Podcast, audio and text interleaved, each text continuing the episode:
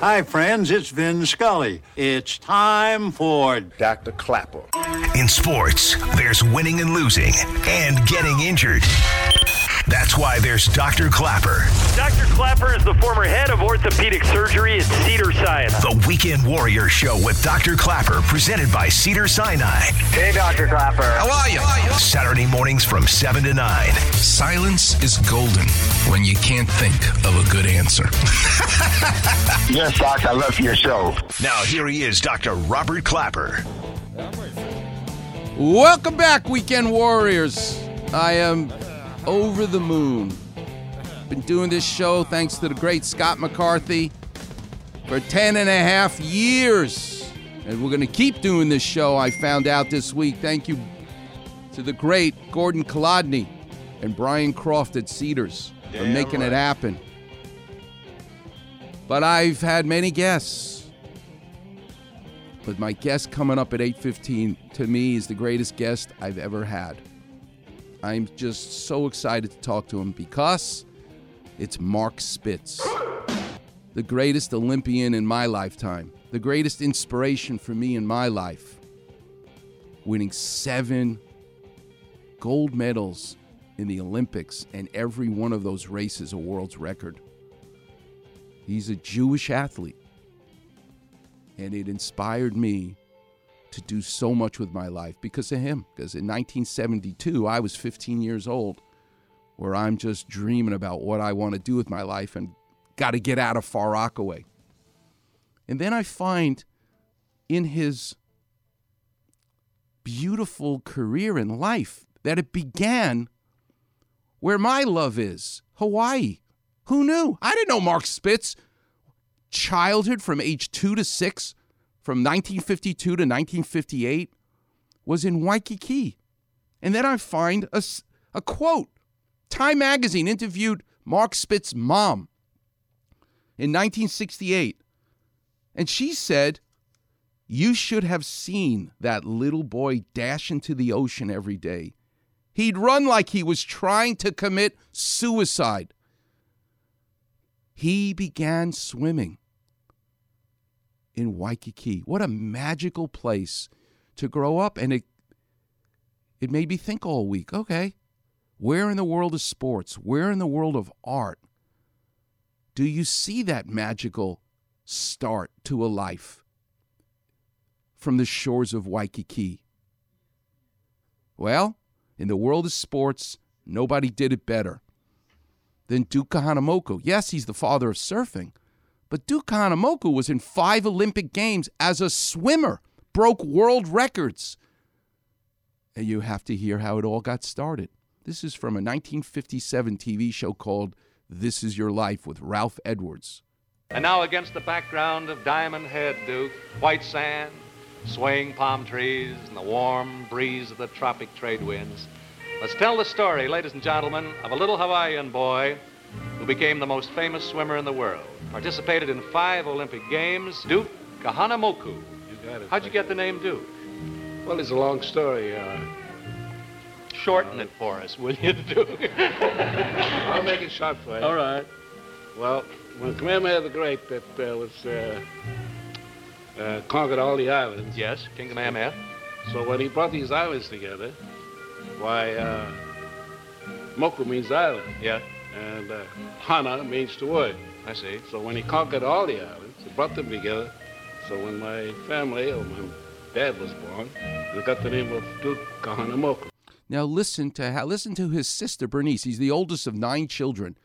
Here's his sister Bernice telling us how his father taught him how to swim. Can you believe this? Must have been wonderful being raised on a, an island paradise, Duke. Uh, what was Duke's childhood like, Bernice? Ralph, Brother Duke's childhood days were spent in the water and on the beach. But my father taught him how the old-fashioned method to swim when he was only four years old. What was your dad's uh, method of teaching you, Duke? Well, uh, that's a long story. Yeah. what was I saying? But he did it. He threw you uh, kind of over the outrigger canoe over, between the, over the canoe between the two outriggers. You know, I was splashing all over the place. Save yourself or drown. Save yourself or drown. What a great swimming lesson. Obviously, he learned, and the rest is history. You're encouraged to uh, play in the surf and improve your swimming. You spend all of your spare time at Waikiki Beach. That's right, right, Bernice? that's right. Yes, uh, Ralph, he, Brother Duke did take time off to go to school. And on April 30th, 1900, we all became American citizens. Your childhood years saw Hawaiian history being made, Duke. The abdication of Queen Liliuokalani in 1893, the creation of the Republic of Hawaii in 1894, and the American flag being raised over Hawaii in 1898. And Mark Spitz is in Hawaii in 1958 when it becomes a state. The beach in Waikiki is really your home, and you, Duke, and your brothers take to the sea like ducks to water. Outrigger canoeing, body and board surfing, and rowing for the Healani Rowing Club. That's right. At this time, Duke was actually more fond of rowing than he was of swimming. I know because I rowed against him in many races. That's Dad said. Yeah, the voice of an old competitor, Duke. One of your closest friends here from Honolulu, Hawaii, is George Dad Center, world famous swimming coach. Listen to this. They finally take a stopwatch out to see how fast he is because nobody knows. They can't believe what they see. If Duke was uh, more interested in rowing than in swimming, uh, how did he become the world's best known swimmer, Dad? Well, after we would go practice rowing, we would go swimming. Mm-hmm. And the various crews would engage in swimming races. And Duke would always win. August 12, 1911 was an important date for Duke, wasn't it, Dad? Yes, it was the first time, very first time Duke entered a formal swimming meet. Mm-hmm. And he swam the 100 yards open straightaway. The timers couldn't believe their stopwatches because they showed that he had shattered the world's record, not by fractions, but by whole seconds. Hmm. Duke swam 100 yards in 55 and 2 tenths seconds, and the world's record was one minute flat. Wow. Your great speed attracts the attention of the sports world, and you're invited to come to the mainland to participate in the AAU circuit meets. They can't believe that figure of 55-2. The year is 1912, and the Olympic Games are to be held in Stockholm, Sweden. Your electrifying swimming in the AAU meets makes you a natural choice for the United States Olympic swimming team, and you sail for Stockholm in the summer of 1912. Where he proceeds to get crowned by the King of Sweden. Well, how did he come out there? Well, he won his preliminary and then went on to win the final and shattered the world's record, establishing a new Olympic and new world's record. And then the King of Sweden, King Gustav, crowned him with the laurel wreath that's entitled to the victor of the Olympics. And the rest is history. Duke Kahanamoku as the Olympic champion and world record holder in swimming. And those records lasted for many, many years. Five Olympic Games he was in. There's a magic to that childhood of Waikiki. Where in the world of art is that magic? Well, you know this guy. This is Bruno Mars. Bruno Mars grew up. His childhood was in Waikiki. Only not necessarily in the shores, but in the sands. His name was Peter Hernandez. Listen to his story. He is one tough dude, and he was not going to be stopped because of the energy he got from growing up in Waikiki. What kind of style do you have, Bruno Mars? What's my style? I'm a singer. I'm just a singer. Hello, guys. And it's the way he sings his love songs that put Mars into orbit just two years ago. But darling, I still catch a grenade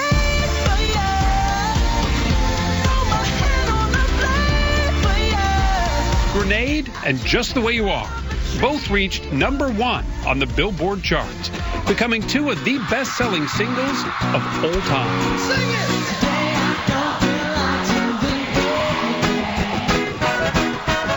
Bruno Mars, born Peter Hernandez. This is from an interview on CBS Sunday Morning from a few years ago. His debut album, Doo Wops and Hooligans, sold more than 5 million copies. He was Billboard's top male artist last year.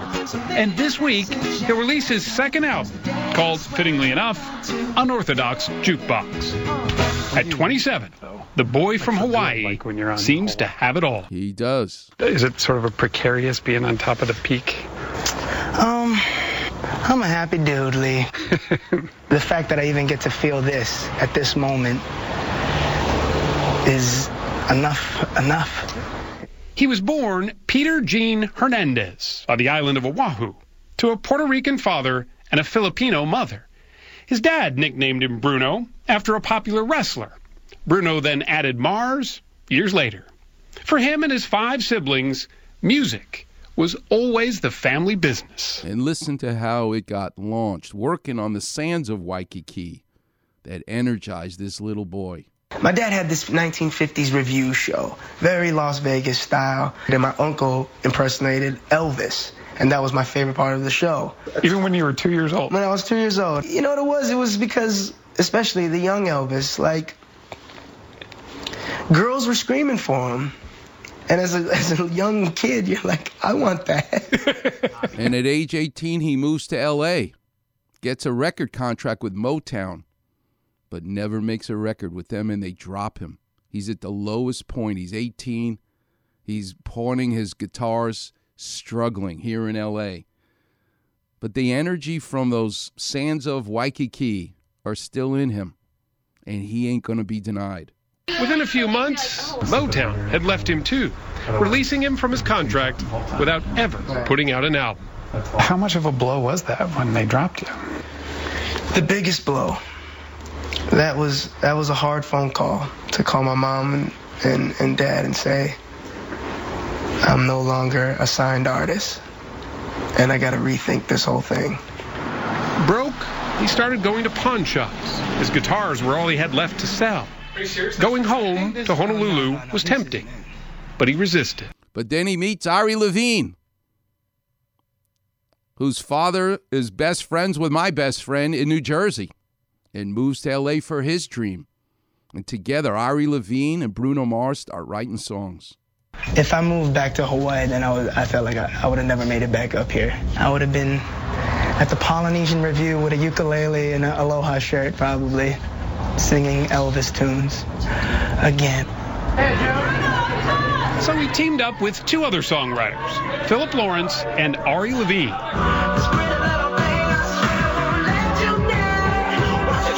Their goal? To write a hit song. We knew that we could do it.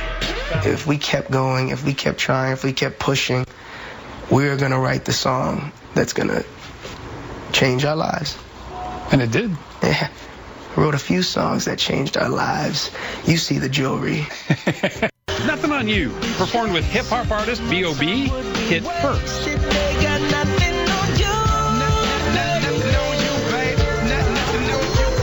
Then he co wrote the CeeLo Green smash, Forget You.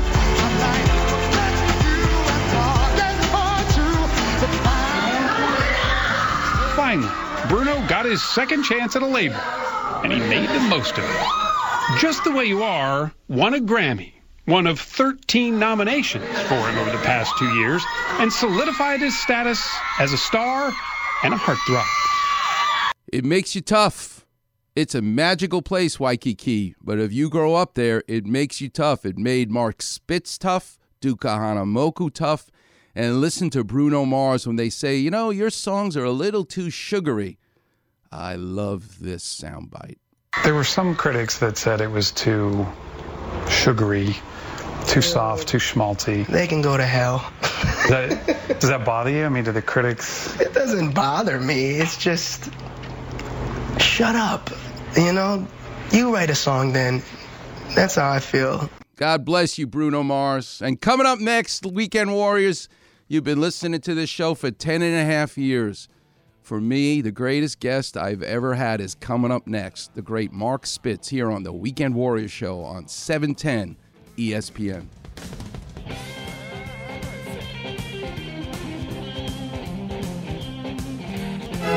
It's good to be king. Right, King James? Absolutely. And good to be courtly friends on the Weekend Warrior Facebook page. I love it. Be treated like medical royalty with Clappervision. Feast like a monarch on Doc's delectable finds. There we go. And that far rockaway jester humor. Search Weekend Warrior and click on Doc's regal picture. Cool. Sound the trumpets. No cortisone, alchemy, or leeches here. Everything's good. Bow, curtsy, like or follow the Weekend Warrior Facebook page. That makes me happy. Cheers. Hey, it's Sedano. You know there's no better way to start your Saturday than with my guy, Dr. Clapper, and the Weekend Warrior Show. 7 to 9 a.m. Saturday mornings. What's going on, LA? This is Kobe Bryant. Sometimes you can call me Smokey. Sometimes you can call me Rocky. Start your weekend off right. Listening to the Weekend Warrior Show with Dr. Clapper. Today I want to be Tito, Dr. Tito Clapper. Every Saturday morning from 7 to 9 a.m. on ESPN, 710, home of your Los Angeles Lakers. Welcome back, Weekend Warriors. Thank you, Elton John. But I don't want to talk to Elton John. I want to talk to this man right now, one of the greatest influences in my life, and I cannot believe he's the guest, but I'm so over the moon. The great Mark Spitz. Mark, thank you so much for being with us this morning. My pleasure. Oh, God. Can I play you a soundbite of Duke Sure. Kahanamoku's sister? And I just want Michelangelo's dead 500 years. I can't talk to him, but I can talk to you. I want you to tell me what you think when you hear Bernice, the sister of Duke Kahanamoku, talking about how Duke Kahanamoku, also an Olympic champion, learned how to swim. Must have been wonderful being raised on a, an island paradise, Duke. Uh, what was Duke's childhood like, Bernice? Ralph, Brother Duke's childhood days were spent in the water and on the beach. But my father taught him how the old-fashioned method to swim when he was only four years old. What was your dad's uh, method of teaching you, Duke? Well, uh, that's a long story. Yeah. As I say. But he did it. he threw you uh, kind of over the outrigger canoe over between the, over the canoe between the two outriggers. And I was splashing all over the place. Save yourself or drown. Are you kidding me? What does that sound like to you, Mark Spitz? I don't know. It sounds like a program that was called "This Is Your Life." I've seen that program. yeah, those were pretty amazing programs uh, in Yes. black and white. Yes. I never met, I never met Duke Hanamoko, um, but I did meet Johnny Weissmuller. You did. In fact, Well- he was actually in the stands, sitting about a row and a, I guess a row or two in front of my parents, who were seated with Kirk Douglas, Ah! watching watching me swim in Munich. Oh my! As a matter of fact, in my sixth race, which was the hundred meter freestyle, um, as I was walking out, paraded out with the other seven athletes because there were eight lanes, I heard this voice: "Go, Mark! Go, Mark! this is Johnny." And I looked over and I was going, "Oh my gosh, it's Tarzan!" Listen, I have a soundbite. Listen to this one. This is Johnny Weissmuller with Duke Hanamoku on that very show. Listen to this. Duke actually helped you to beat him, didn't he, Johnny? Yes, he did. You know, we trained together in the Olympic Games. Yes. And this big lug, he just gave me all the confidence in the world. Well, ah, this is a thrill to see you two together. The guy who finally broke his record. Even though he had a feeling that you were going to beat him, he helped you? Well, sure. He used to watch me train and take care of me. He made me so, made me go back and get in that pool and work up and down. He was just like a big brother to the boys. He gave me the work hard. Yeah. but you know, funny thing, he never he never worried much about himself. All he wanted to do was be sure that the United States got that one, two, three in the Olympic right. Games. That's Johnny Weissmuller. Is that amazing? Oh, I can't. I'm, I can't believe right now I'm listening to Johnny Weissmuller, Duke Hanamoku, and I'm talking to Mark Spitz. Okay, I like tomorrow. I put me in a coffin. You can bury me. It's just been an unbelievable life. What's most fascinating of the many things, and again, I can't thank you enough for you never even knowing me. I still haven't shaken your hand. I've just spoken to you. But as a Jewish guy growing up in New York, about a million miles away from you, how much you influenced me and so many people, not about swimming, even though I swam on my high school team wearing your Speedo designed, you know, trunks, but the fact that you did so much. Meant I why can't I do so much also? And it's just such a beautiful story. And here's Duke Kahanamoku doing the ultimate aloha spirit with Johnny Weissmuller, just doing good for goodness sake, inspiring people. Mark Spitz, that's what you've done to so many of us. Uh, and so, on behalf of all of us, thank you for everything that you did. I mean, maybe you don't hear it enough, you hear it too much. I'm just telling you thank you. But I'd like to ask you a few questions if you don't mind. Sure. You talk about going to Indiana instead of going to Stanford to follow this coach, Counsilman. Teach us what, and you say you became a better swimmer because he was your coach instead of the Stanford coach where you initially wanted to go. Like God had a mysterious path for you that led you to Indiana. What exactly does a great swimming coach teach a swimmer like you that made you, who was already great, even better?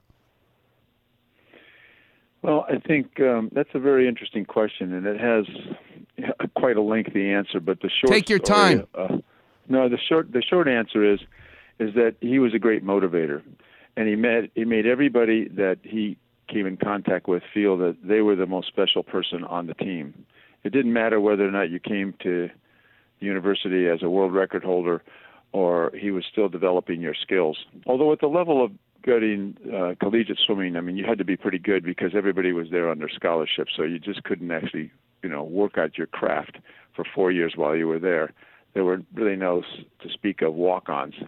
So, um, you know, he he was very interested in us as uh, as athletes, but he also was very interested in us as human beings hmm. and and perfecting our skills uh, intellectually, hmm. so that we were there academically to also complete four years of college and hopefully have a degree. Hmm. As a matter of fact, I was just on a uh, on a blog for about an hour a day for eight straight days while we just got through with our Olympic swim trials mm-hmm. that were in uh, Omaha, Nebraska.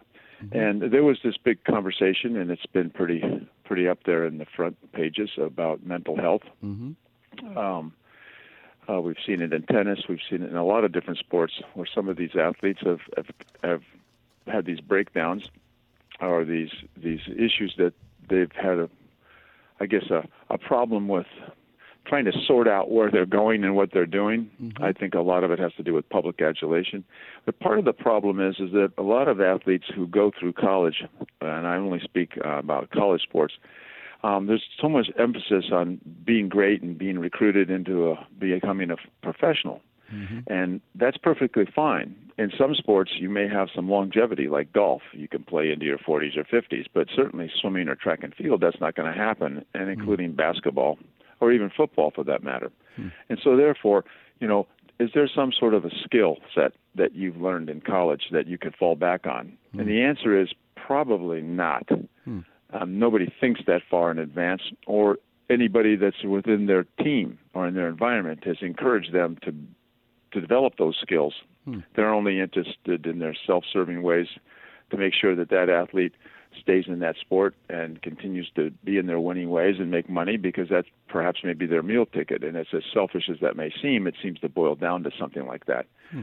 So a lot of these, uh, uh, you know, young men and women uh, have, have failed to prepare for something in the future. Hmm. And I think that's part of the reason that they have a difficult time trying to muster up, you know, uh, feeling comfortable and confident and, and having these uh, these lapses of feeling sorry for themselves. Mm. I hmm. mean, we've seen this with some of the top swimmers in the world that have a tremendous amount of money, mm. um, and yet they find themselves wallowing mm. uh, and, and not feeling confident about what's happening in their life. Hmm. And part of that is because they failed to prepare for something that is more meaningful or as meaningful perhaps, hmm. uh, and and having an education and a skill set so that they can feel confident and comfort and, and I guess uh, and and trying to uh, be competitive and, and finding a job other than what it was when they were an athlete. Hmm. I'm talking to the great Mark Spitz. I got to thank David Rosen a million times for making this all happen. You're the father of two sons, um, so you can speak as a parent as well. When we talk about Tiger Woods and his dad teaching him all about golf, But what made him the champion that he was, and I'm, not looking into his entire life, just as his golf life, but people don't give enough credit to his mom giving him the mental toughness. So I want to know what is it that your mom and dad said to you that gave you the mental toughness? You obviously had the physical capabilities, but was there anything in particular that your dad or your mom said to you that that gave you that mental toughness? Um, you know, first of all, they they weren't, and we weren't very wealthy as a family. So, but he did provide, you know, for a great home. Mm-hmm. And my mom drove me to practice all the time because I couldn't drive when I was 10, 11, 12 when mm-hmm. I first started off as an age group swimmer. I think that um, uh, he certainly pointed out some facts that may have not been as apparent to when you're nine or ten years old. That you know, he used to ask me, and in those days we only had six lane pools. He said, "How many people are in the pool, Mark?" And I'd say, "Well, there's six, Dad." And he'd go, "Well, how many people win?" I go, "Well, I think there's just one winner." He says, "Yep, and you can win from any lane. Just get to the finals Wow. Things like that, you know, wow. um, and uh, just a little bit of a perspective. And I find them to and found them to be humorous. To be honest with you, my mom was my greatest advocate. Wow. I think she fended off my my father being too uh, having maybe too much pressure on me. I think part of that pressure actually came from the fact that I think as I started to become more successful as an athlete, I think I took it upon myself to expect more from myself. But I think that's a natural instinct that if, you know, misery loves company, and if the company is that I'm always on the award stand and getting first place, I don't want to relinquish that. so therefore, there's a lot of hard work to get there all the time. And I remember the first world record that I ever broke. My coach, um, his name was George Haines. His he was also the coach of the guy I broke the world record from, mm-hmm. which his name was Don Schollander, the 400 meter freestyle. And I remember him whispering in my ear, and he said, "You know, the world will know what you did on Monday morning. You just went from the hunter to the hunted. Let's see what you can do." And there's a whole different transition when that happens wow. because you know we weren't born with a world record certificate, you know, we, mm-hmm. and we have to basically train and and have a vision. And I think that my parents gave me that vision um, as it developed in front of all of us as a family. I certainly wasn't thinking about going to the Olympic Games when I was 14 years old. Hmm. But when I was 15 years old, I was swimming on a team with a guy who had just come back from the Tokyo Olympic Games in 1964, had had won four gold medals in swimming, and his name was Don Schollander. And I was then swimming right next to him in the lane hmm. uh, at practice. And so my vision of where the world was and where I thought I wanted to be was in the swimming pool every day. Hmm. And that, that, that my parents provided for me with that. That's just, you know, they talk about Michael Jordan and Kobe Bryant. The rest of us, not you, the rest of us think about motivation in winning. But in the case of Kobe and Michael Jordan, they say it's that they actually hated to lose more than they loved to win. And it almost sounds like that's what motivated you as well. You didn't want to relinquish it. You were not, the losing just tasted so bad uh, in a sport where there isn't a team. It's really just you in the pool. it's funny that you mentioned that because I've been asked, obviously, over the last 48 years since I won, or now I guess it's 49 years since 1972, my seven gold medals in Munich, Germany. Mm-hmm. I've always said it wasn't so much about the winning. I just despise losing.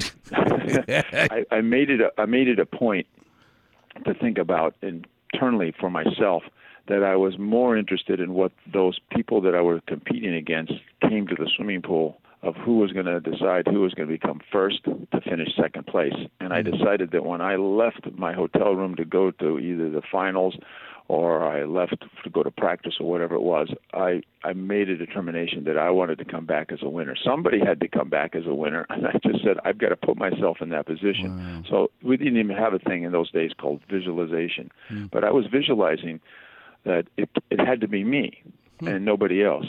And I made it a point that at competition, uh, it's too late to worry about did you train hard enough is basically you have to screw your head on and say, this is about a 90% battle in my mind. My body will follow if my mind can basically take me in that direction. And there are so many people that, had they felt the same way that I felt, I probably wouldn't have been on the winner stand as often. And I think it's the same thing with with Tiger Woods, um, and and people that are very consistent at what they're doing. And I I, I sort of analyzed uh, quantitatively that I really wasn't that much better than anybody, maybe three or four percent. And I think that if you look at Tiger Woods or um, Michael Jordan, they're two or three percent better. But we all made it a point to always be that two or three mm-hmm. percent better every mm-hmm. time we actually took the either the court or dove into the swimming pool or whatever the sport might be. And and the illusion that we were that much greater was because that's what we had a skill set at doing mm. Not having an excuse that on that particular day, if we woke up, we didn't feel that good. We made it a point to have to feel that good, and we figured out how to get there to the finish line. I- believe that your gifts, and I'm a sculptor, so Michelangelo is he because I can see his chisel marks in his unfinished works. It's as though he taps me on the shoulder and says, "Robbie, move the chisel vertical, not horizontal, to make this cheekbone uh, in this marble." It's just uh, it's an awesome thing, and I just love that you talk about you were bestowed natural, incredible gifts physically. But I got to tell you, Mark Spitz, the thing that fascinates me the most about you, for that 2%, 3% you're talking about, is your gifts in psychological warfare. And I, what I mean by that is, I'm on this Fakakta swimming team in New York, the Far Rockaway High School swimming team, idolizing you with my Speedo Mark Spitz shorts. But all the while, what I'm appreciating is my teammates shaving themselves, doing with oils, all kinds of crazy things to be faster. Can you imagine being any of those other swimmers from Russia or wherever they were that were going up against you? And you have a mustache. You have this beautiful black hair because you like the way it looked. But psychologically, can you imagine what that must have done to your competitors going, I'm so good. I'm going to actually have extra resistance in the water by having my hair and my mustache. It must have been an unbelievable psychological power that you did unknowingly with this incredible benefit. you know, the story about the mustache is funny. Um, you have to go back to oh, 1972, and my coach always wanted all of his athletes at college to look like the clean cut, right? You know, collegiate All American boy. And he said, "No, you can't have facial hair." Of course, there was never thought of that anybody would have a goatee or a mustache. But if you think about the musical groups, they all had long hair. The Rolling Stones, the Beatles, everybody. Um, and I just was out of spite when I finished my senior year in 1972, I go, well, I don't have to listen to him anymore. When I'm graduating, I'm going to grow this mustache, and it took forever to come in. So I was so proud of this thing after cultivating the thing literally for about three or four months. We went to the Olympic trials in Chicago, and everybody was talking about my mustache. And I realized that if they're talking about my mustache, they're not thinking about how to beat me. So I figured, you know, I might as well keep this thing and see how it goes. Exactly. And I broke three world records and tied one of my world records in the four individual events that I was going to compete in in Munich about a month later. And I said, well, it worked for me at the Olympic trials. I'll keep it. But on the day before swimming started in Munich, we had already run through our allocated time at swimming at the venue. Uh, they had uh, there's so many different countries that we didn't have enough time to actually practice in the actual real pool that we swam in. So there were a lot of other pools in the city that we could practice in. But I wanted to go there at exactly the evening hours, which our practice times were always in the daytime, mm. to see what the ambient light was like. And there was a Russian team there that was the last group that would be using the pool. Mm-hmm. So I knew a couple of the coaches, and I walked from the village about 15 minutes over to the pool, and I said, "Can I swim for about 10 minutes?" And they said, "Sure. Well, if you can wait a few minutes, I'm going to clear out lane number one for you." And I said, "Okay, fine." And I was swimming in lane number one, and I noticed that half the coaching staff had actually left and they were somewhere, but I couldn't figure it out. Um, and all of a sudden, I was looking at these flash bulbs. Um, the, at the end of the pool, there were two big underwater windows so that the television cameras could get the turns. And I realized that half their coaching staff were down there taking pictures of me. So I did this stupid stroke. I mean, just crazy stroke when I got in the view of the windows, figuring I'll throw them off at the scent, you know, of, how I swim. so as I finished after this 15 minute session, I came back up. A true story. And they said, you know, my colleagues have never seen you swim personally, but we noticed underwater you have a very interesting stroke. You always swim like that." And I, I said, "Yes, I do." And of course, he translated that very, that very words in, in Russian to them. And they said, "Well, we have another question. You've got this mustache. Doesn't it slow you down?" I go, and I, by the way, I was going back from that particular training session to go shave this mustache off for the ultimate psych for myself. Right. And they and I said, "No, it doesn't slow me down." They said, "How could that possibly be?" I said, "Well, you see, this mustache it deflects the water away from my mouth. It allows my head to get much lower and my behind to come up, and I'm more streamlined. As a matter of fact, it really worked four weeks earlier at the Olympic trials where I broke three world records, and that's the reason why I'm going to keep this mustache." And I left that training session saying to myself, "You are an idiot if you want to go and shave this thing off. I mean, this is working perfectly. I didn't even realize it that you are getting everybody so far off track." Well, guess what? Obviously, I went and swam with the Olympic Games with this mustache, and the following year, every Russian male swimmer had a mustache. That is. And guess what? The guy that got second to me, uh, excuse me, the guy that got third, uh, the bronze medal in the 100 meter freestyle, was Vladimir Bure, Mm-hmm. and his son, because he wasn't didn't have a son and wasn't married at that time, he gets married, has a son named Pavel Bure, which is one of the greatest hockey players just behind Wayne Gretzky. So you can imagine. eventually, one day, um, at the at the Kings uh, uh, hockey game, and they were playing uh, Canucks or whatever, where he was on it. I'd never met him before, and there was a special arrangement that I could go back after the game and meet him. And Pavel Bure came up to me and he says, "I hate you." He says, "I know who you are and I hate you." I said, "Why is that?" He says, "Because."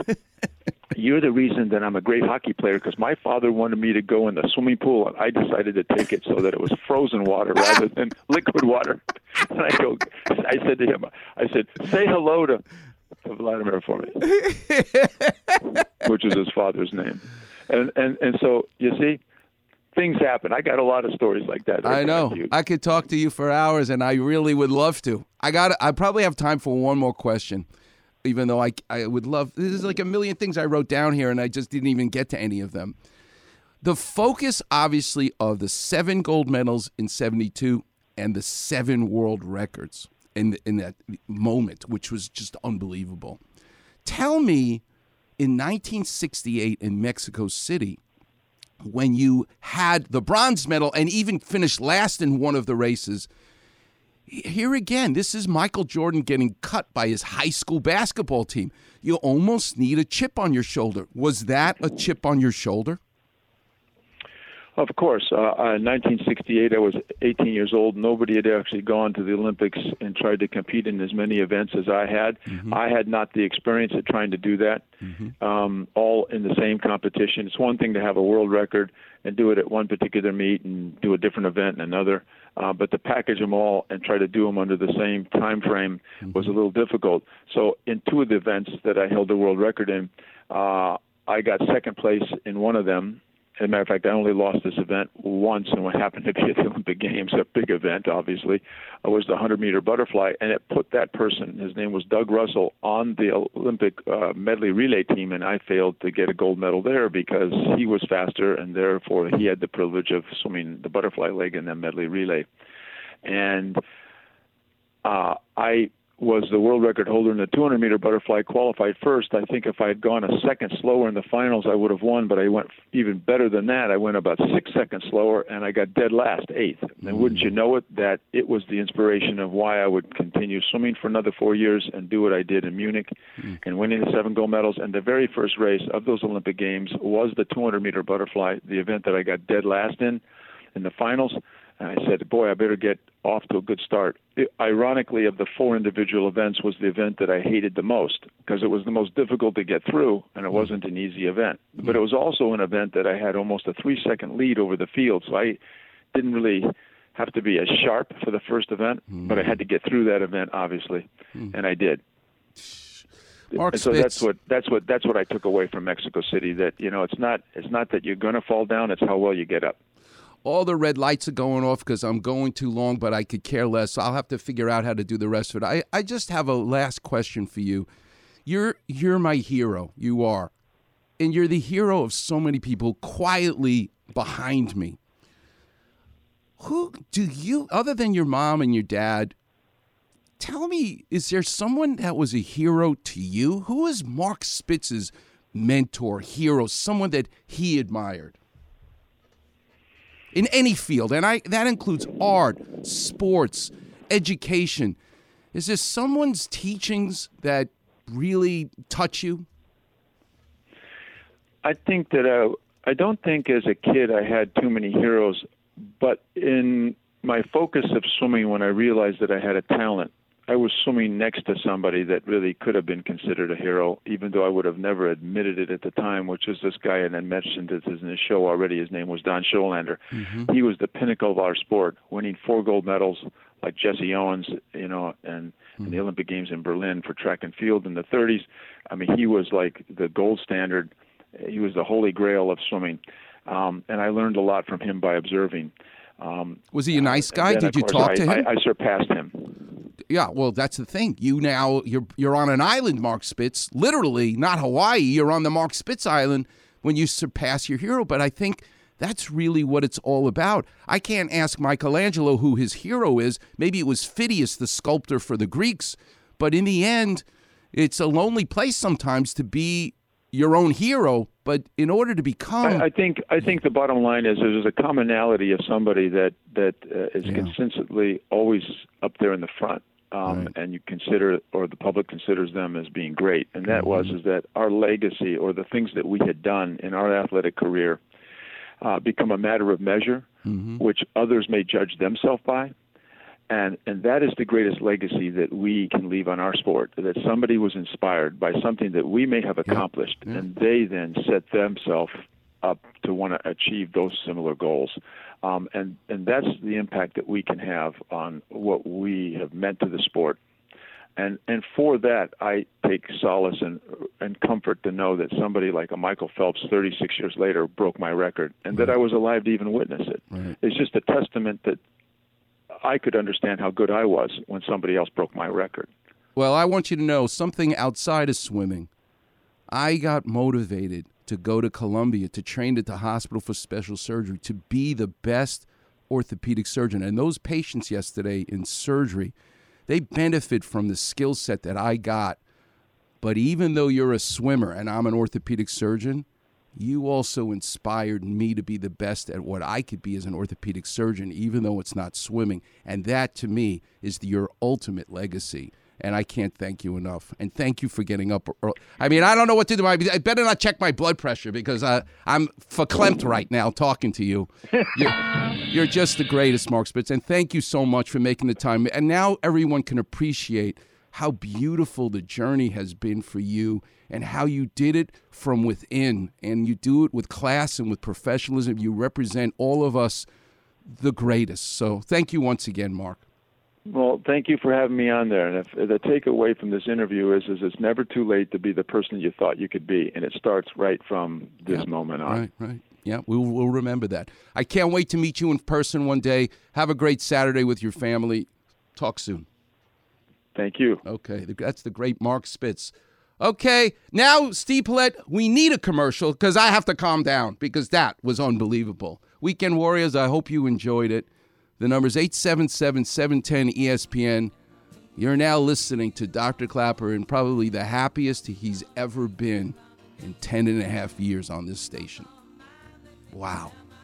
Coming up next, I'll take your calls 877 710 ESPN, and I got to tell you where those cherry peppers come from.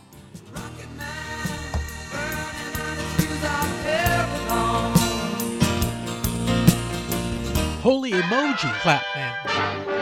Weekend Warriors on Facebook. Holy slip disc. That's right, Robin. Hear listeners talk about their aches and pains, Holy hamstrings. along with Doc's Klapper Vision Breathe deeply. and advice to callers. On your toes, Robin. So like, follow, and enjoy A wise decision. the Weekend Warrior Facebook page. Frankly, I can think of nothing more stimulating. Hey, what's up? It's LZ. Look, you know there's no better way to start your Saturday than with Dr. Klapper and the Weekend Warrior Show. 7 to 9 a.m. Saturday mornings. What's going on, LA? This is Kobe Bryant. All right. right. Start your weekend off right. Listening to the Weekend Warrior Show with Dr. Klapper. I'm Big Clap. Every Saturday morning from 7 to 9 a.m. on ESPN, 710, home of your Los Angeles Lakers. Here's a little song I wrote. You might want to sing it note for note. Don't worry. Be happy. Oh, am I happy? In every life we have some trouble. But when you worry, you make it double. Don't worry. Be Welcome back. Weekend Warriors. You're listening to a very happy Dr. Klapper because I got to talk to Michelangelo. I got to talk to my Michelangelo, Mark Spitz, the seven time gold medalist from the 72 Olympics. In the psychological warfare, what a genius idea that he realized I'm going to still keep my mustache. Everybody else is shaving every part of their body, no hair. Not him. Can you imagine how intimidating that must have been for those other swimmers? It's like Mike Tyson getting in the ring. He already won the fight, just stepping into the ring because he's so scary. By the way, stay tuned at 9 o'clock. It's LA Gridiron Weekly with my man, Kirk Morrison, talking all things LA football. I just want him to talk about Joe Burrow. Even though I'm a Rams fan, a Rams season ticket holder, I am rooting for one guy. And thanks to the great Neal ElAttrache, a guest on our show and a good friend of mine who rebuilt Joe Burrow's knee, I just cannot wait to see him play for the Cincinnati Bengals this year. Mm-mm-mm. Let's talk food. La Victoria salsa.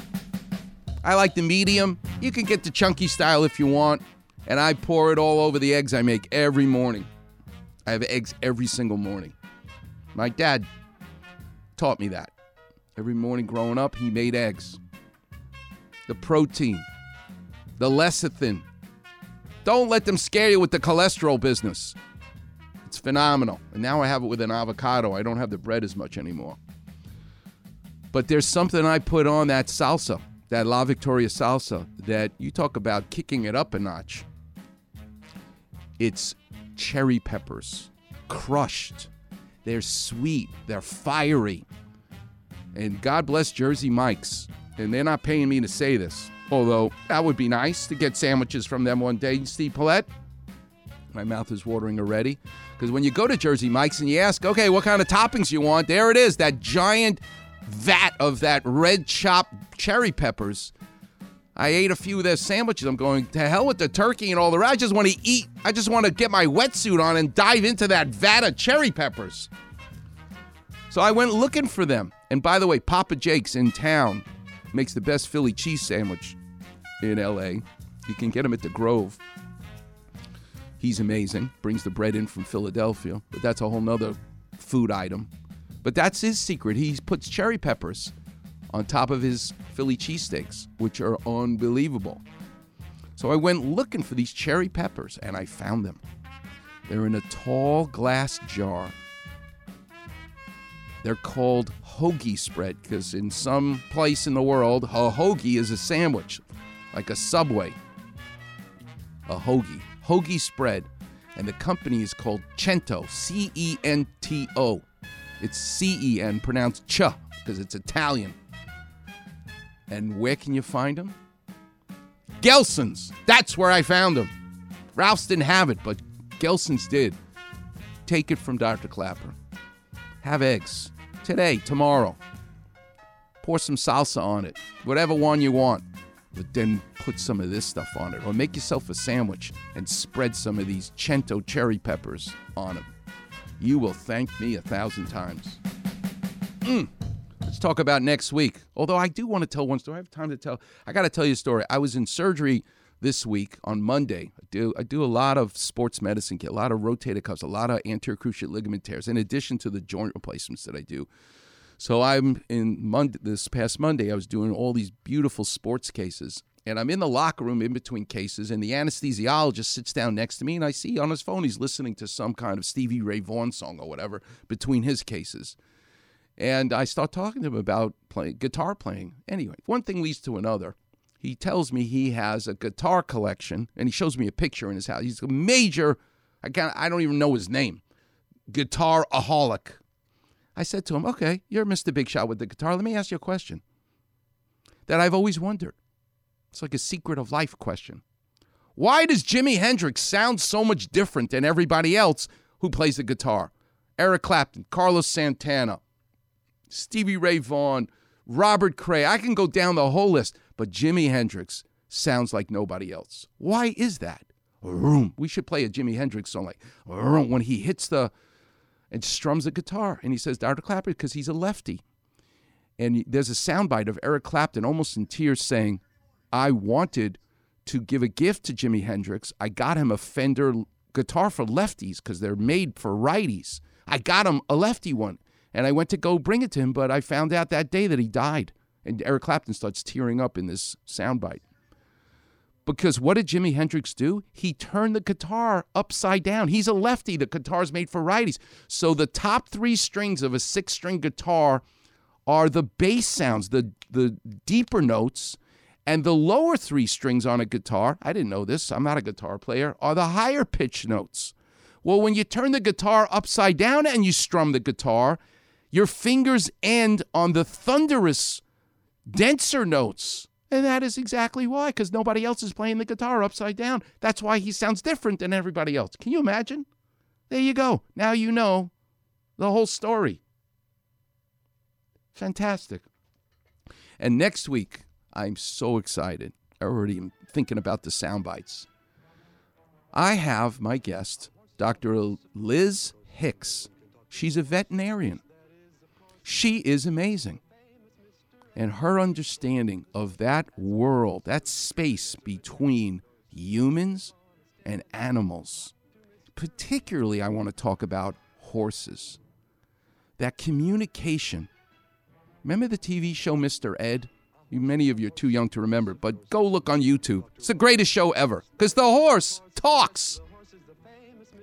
And Alan Young, I'm going to have a soundbite for you, says, You know, my hair was blonde, and the Palomino horse that was Mr. Ed was blonde. So when my head passed in front of the horse, you would lose the top of my head in the TV show, which was black and white. So they were going to get a different horse so that you'd see the contrast in the color better. He said, No, this is the horse. And Alan Young dyed his hair dark so he could, he said, I would do anything for Ed. That's what I want to get into next week that relationship of human and animal. Until then, I leave you with Volare, which means I'm singing and I'm flying. And boy, was I singing today! See you on the radio.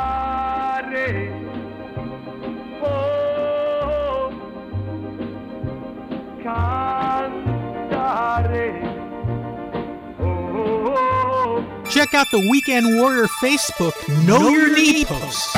One of the most complicated areas of the body ACL, PCL, MCL, patella subluxation. Really? Dr. Klapper translates the language of your knee Dr. Klapper. on the Weekend Warrior Facebook page. Whoa. Simply type in Weekend Warrior in the search bar and click on Doc's picture. Wow! Your knee feels better already. Damn right. Like, follow, and feel better. Hello there. With the Weekend Warrior Facebook page.